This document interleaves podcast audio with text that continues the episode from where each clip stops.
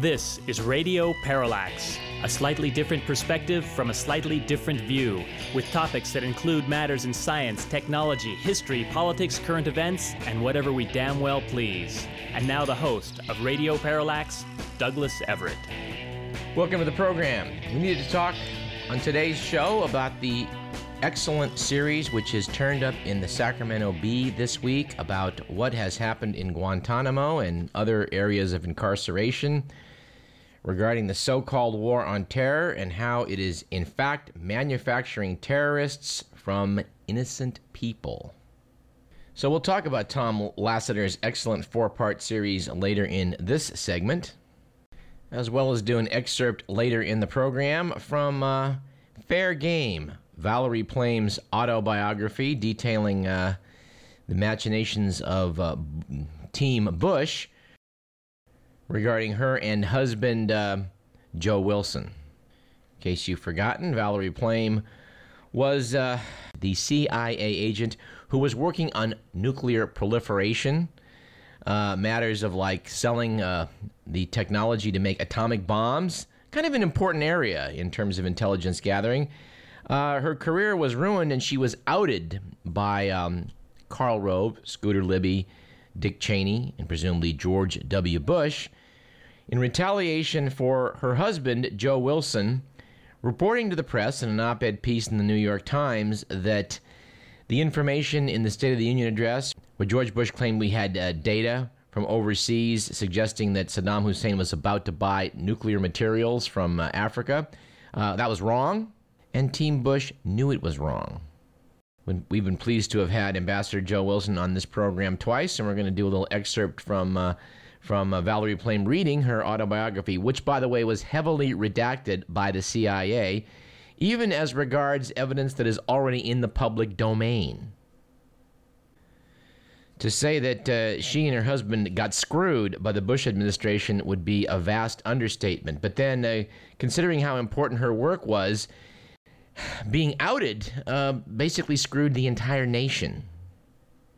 Since I think most people would agree, uh, the idea of rogue states obtaining nuclear weapons is probably something we should keep an eye on. We'll also hear from our old pal Will Durst, as well as um, Sean Minton in our second segment to talk about some recent evidence that uh, all is not well in the National Basketball Association. Not that we necessarily care a great deal about the National Basketball Association, but it does have some implications for sports in America, which, after all, are our major businesses. As you well know, dear listener, we're anything but a sports talk kind of program, but uh, sport is important, and uh, for that reason, we do, on occasion, discuss it on this program. Let us begin the show, as we like to do, with On This Date in History, which in our case today is June nineteenth.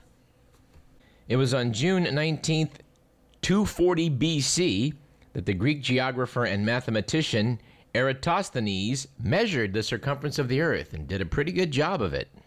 In fact, he was quite a bit closer than Christopher Columbus was sixteen centuries later, when he thought the earth's circumference was eighteen thousand miles and he was going to sail west right into China. It was on June nineteenth in eighteen sixty-seven that the Austrian Archduke Maximilian, who'd been named Emperor of Mexico by an international debt-collecting expedition when it took possession of Mexico in June eighteen sixty-three, was executed by his ungrateful subjects. Under pressure from the United States, Napoleon the Third of France had withdrawn his support for the Emperor Maximilian, who decided he was going to stay and rule over his happy subjects. His subjects, of course, had other ideas, treating uh, treating his um, his emperorship as something that was instituted by foreign powers after uh, after an invasion, which, of course, it was. When it's referred to as a debt-collecting expedition, well, well, it's a hell of a tale. We're going to have to get our, our intern, Letty Chavez, to come, I think, and talk about, uh, about uh, this episode of history, because it's quite a sordid mess, but uh, one which illustrates a few principles for nations that just think they can just go and invade other states and things will be just ducky. On June nineteenth in nineteen oh five in Pittsburgh, P A, showman Harry Davis opened the world's first Nickelodeon, showing a uh, celebrated silent film called The Great Train Robbery. Storefront Theater boost, boasted ninety-six seats and charged only five cents. Nickelodeons soon spread across the country. By nineteen oh seven, two million Americans had visited a Nickelodeon. On June nineteenth, nineteen thirty-five, President Franklin D. Roosevelt suggested overhauling the U S tax code to prevent the accumulation of great wealth in the hands of a few, proposing an inheritance tax and higher levies on big fortunes. F D R's efforts were a spectacular failure, as the accumulation of great wealth in the hands of a few has continued unabated. However, the inheriting of a moderate amount of wealth by various Americans uh, was was curtailed rather effectively. June nineteenth was an interesting day for Joe Louis. In nineteen thirty-six, he suffered the first defeat in his boxing career, learning, losing to German fighter Max Schmeling. Five years later, in a famous fight at the Polo Grounds in New York City, Louis defeated Billy Conn, a, a former lightweight moving up in class. Uh, the fight's pretty famous because Conn was ahead on points late in the fight, but decided to go for a knockout, which instead earned himself a knockout in the thirteenth round. And I believe this is also the fight uh, wherein reporters asked Louis beforehand if he was going to be able to catch Conn because he was fast and would move around, to which Louis replied, "He can run, but he can't hide." And finally, it was on June nineteenth, nineteen forty-eight that the U S Congress enacted peacetime selective service for the first time. This required all men between the ages of nineteen and twenty-five to register for the draft. The draft lasted until nineteen seventy-three, when Richard Nixon's defense secretary, Melvin Laird, announced that uh, we would go to an all-volunteer force. All right, let's do our quote of the day. Uh, you know, last week we quoted from Alexis de Tocqueville, and I like so many of his quotes, so I think we'll use another one. Said the French writer, "In America, the majority raises formidable barriers around the liberty of opinion. Within these barriers, an author may write what he pleases, but woe to him if he goes beyond them." And for our quip last week, we quoted Orson Welles, and Orson Welles has so many good quips, I think we're going to go to that well again one more time. Said Orson, "If you want a happy ending, that depends, of course, on where you stop your story." Our joke of the day is the one about the Costa Rican fireman. Apparently his wife gave birth to twins, and he named the first one Jose, and the second one, Hose B. And that is Mister McMillan's editorial opinion about that particular joke. Our statistic of the day, and this one's a scary one, is that um, sixty-seven percent of Americans say traditional journalism, including newspapers and T V, is out of touch with what they want from the news. forty-eight percent say the internet is now their primary source of news and information, up from forty percent a year before. twenty-nine percent of Americans say they get most of their information from television. I'd like to restate that one slightly. twenty-nine percent of Americans get no information. On the other hand, eleven percent point to radio. And ten percent list newspapers as their main information source. That's according to Zogby. We're a little bit scared about Americans turning their back on newspapers, uh, which, of course, we'll talk about in a minute with uh, that fine piece in the Bee regarding Guantanamo. But first, let's take a little detour into the good, the bad, and the ugly.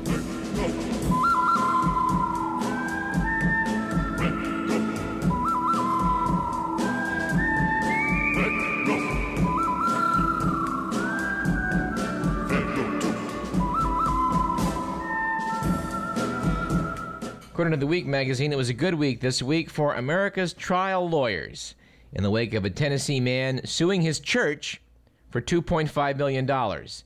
The man claims someone should have been there to catch him when he collapsed in religious ecstasy. Matthew Lincoln, age fifty-eight, said that after Minister Robert LaValla of Lake Wind Church anointed his forehead, Lincoln, quote, "received the Spirit and fell backward," unquote. Unfortunately, he struck his head on the carpet-covered cement floor. That fall allegedly exacerbated a pre-existing spinal condition. A lawyer for the church's insurer said Lincoln should have realized no catchers were situated behind him. I don't know, has he ruled out going back for a faith healing?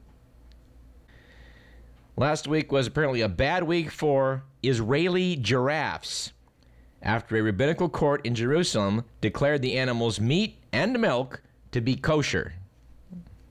And in the wake of a fine New Scientist article about how people should be eating more insects around the world because uh, it's a much more efficient way to raise protein and they are nutritious, uh, we would like to cite the fact that if you're thinking, if you're Jewish and thinking about eating cicadas, we've got some bad news. Apparently, um, the Jewish rabbinical courts ruled them non-kosher. Aww. So, stick to giraffe. And finally, it was an ugly week this last week for political protesters after rumors spread that Denver authorities planned to control unruly demonstrators at this summer's Democratic National Convention by unleashing a new infrasound weapon, which I did not know about, I'd like to know more, that apparently makes people poop in their pants. For security reasons, city officials will not confirm or deny they've acquired a, quote, crap cannon, unquote, but say their crowd control measures, quote, will comply with federal and city requirements, unquote. Now, I must confess to being ignorant about an ultrasound device that causes you to poop in your pants, but we need to get more data on this. This does not sound good. We didn't get around last week to talking about either Burma or uh, Zimbabwe, and I think we should. I feel I have a slight personal stake in this because in traveling around the world, I think probably the nicest people I met in Asia were the people of Burma, and arguably the nicest people I met in the continent of Africa were the people in Zimbabwe. Both deserve better than their governments, especially things like this article by uh, Glenn Kessler in the Washington Post noting that Burma's giving cronies a slice of storm relief. The article notes that the ruling military junta parceled out key sections of the Irrawaddy Delta to favored tycoons and companies, including several facing sanctions from the U S Treasury. Despite promises of greater openness, the Burmese rulers have continued to impose restrictions on aid relief in the wake of a Cyclone Nargis. Well, we got to talk about this. Uh, uh, the article says that much of the country is a forced labor camp with more than sixty prisons, labor camps, and detention centers. That's according to a report this year by the Burma Fund, an anti-government activist group, which notes that people forced into construction are paid minimum wages, if at all. And sadly, things are just as bad in Zimbabwe, where uh, they keep arresting the opposition candidate, Morgan uh, Tsvangirai. Uh, President Mugabe has this bizarre theory that uh, colonialism, uh, the British and various colonial powers, wish to reestablish white rule. That that's his uh, that's his um, party line. I was very pleased to hear somebody from the B B C giving a government spokesman a very hard time, at one point asking him when they were talking about how they were arming these militias to go out and beat up uh, people who were peaceably trying to, uh, you know, demonstrate some political activism for the opposition. The reporter just asked him, are you, are you proud of yourself? And I was kind of proud of him as the guy was fumbling and talking about how, well, the British in Iraq are doing terrible things, which is arguably true. But uh, he did look like the, the jackass that he was. Uh, in some happier news, it looks as though Israel and Syria are actually uh, talking about returning part of the Golan Heights to Syria.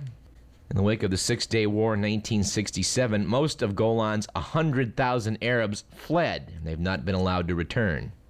Well, most of them haven't. There were about twenty thousand Arabs there, mostly Druze, a sect that split from mainstream Islam centuries ago. And uh, in some other good news closer to home, uh, former Radio Parallax guest and U S Congressman and former presidential candidate Dennis Kucinich put uh, thirty-five articles of impeachment uh, in the U S Congress against George Bush on June ninth. I think uh, some of these he should have left out, but he's got a, a dozen that are pretty strong, such as number one, creating a secret propaganda campaign to manufacture a false case for war against Iraq. Also number two, falsely, systematically, and with criminal intent, conflating the attacks of September eleventh, two thousand one with misrepresentation of Iraq as a security threat as part of a fraudulent justification for a war of aggression. Unfortunately, House leadership such as Nancy Pelosi, who announced a couple years back that impeachment was off the table, are uh, doubtless going to let this die. We think they should not. We also hope to bring you Vince Bugliosi uh, on the program next week. We like Mister Bugliosi, even though we don't necessarily agree with his uh, his uh, premise that there are no unresolved mysteries regarding the assassination of President Kennedy. But he wrote one of the best books about election two thousand, and his uh, his case for trying George Bush for murder is one uh, that uh, you know Amy Goodman talked about on her program Democracy Now! uh, last week, and we'd like to talk about as well. We also uh, have, uh, we hope, uh, Robert Scheer, author of uh, the recent book The Pornography of Power, in the pipeline. We think Robert Scheer is one of the handful of great journalists uh, operating in this country, and we, we very much uh, hope to bring him to you, and the odds are good. You know, as regarding these, these articles of impeachment, I, I do find it depressing to, like, seeing, for example, on the cover of The Week magazine, a magazine we like very much and which we quote frequently on this program, Uh, on the current edition, cover page, talking points. Did Bush lie about Saddam's W M D, question mark? Of course, the thing about The Week is when it talks about a topic, it, uh, it will give you various quotes from different sources. We would not agree with Stephen P. Hayes, who wrote in the Weekly Standard, that slander has no basis in fact. And we would counter that it is, uh, that it is not slander because it actually is factual. We're more in sync with Bob Frankel, who wrote in Huffington Post dot com that the Senate Intelligence Committee, which released a report last week, found proof that Bush, Vice President Cheney, and then Defense Secretary Rumsfeld cherry-picked the most alarming speculation from the intelligence, ignoring the expressed doubts and uncertainties in order to convince Americans that Saddam posed an imminent threat.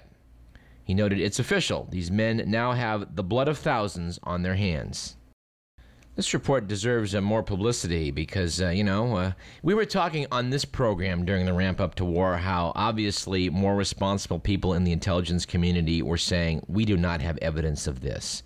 It was clear even then what they were doing, the cherry-picking, the, the stovepiping of data. So we're, we're one hundred percent certain that uh, the bumper stickers, the coffee mugs that say Bush lied and people died, it's a fair assessment. This might be a good time to excerpt uh, Valerie Plame Wilson, reading her book, Fair Game. Former C I A expert on weapons of mass destruction, outed by the Bush administration. Someone shouted, "He's on!" I quickly engaged the security screen on my computer and got up from my desk and went to the television to watch Secretary of State Colin Powell address the United Nations. It was February fifth, two thousand three, just three weeks after Bush's State of the Union address. There had been much speculation among my colleagues about what evidence Powell would use to justify the decision to go to war. George Tenet could not be missed sitting just over Powell's right shoulder, looking tired, but wearing a jaunty sky-blue tie. His presence telegraphed the unmistakable message that the C I A was in agreement with all that Powell said. Powell gave a bravura performance in his smooth, baritone voice.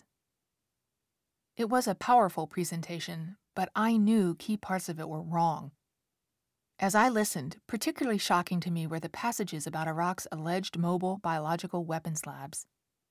The secretary had clearly drawn his description of the labs from a deeply flawed defector source, a former Iraqi military officer codenamed Curveball. Curveball, a drunk, was living in Germany at the time. His reporting could never be verified, and the German service would not allow any C I A officer to meet with him, despite our repeated requests. Although an official burn notice, that is, notification to the intelligence community that a source was fabricating or somehow unreliable, did not go out until June two thousand four, it was widely known that Curveball was not credible. But there was Secretary Powell, before millions on T V, warning that Iraq's trucks could brew enough weapons-grade microbes in a single month to kill thousands upon thousands of people. Powell's presentation was probably the single most important factor in selling the upcoming war to the American public.